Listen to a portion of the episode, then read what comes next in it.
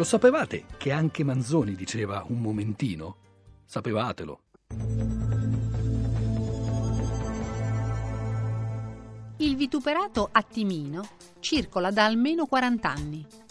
Please, mi reggi un attimino tu il volante? Chiedeva Baglioni a una bella autostoppista nella sua Viva l'Inghilterra. Tra quelli che hanno dichiarato di non sopportarlo c'è anche l'attuale presidente del Consiglio. No, per carità, dimmi tutto, ma non mi parlare di attimino. In Ma le giubbe rosse non uccisero Aldo Moro di Matteo Renzi e Lapo Pistelli millenovecentonovantanove.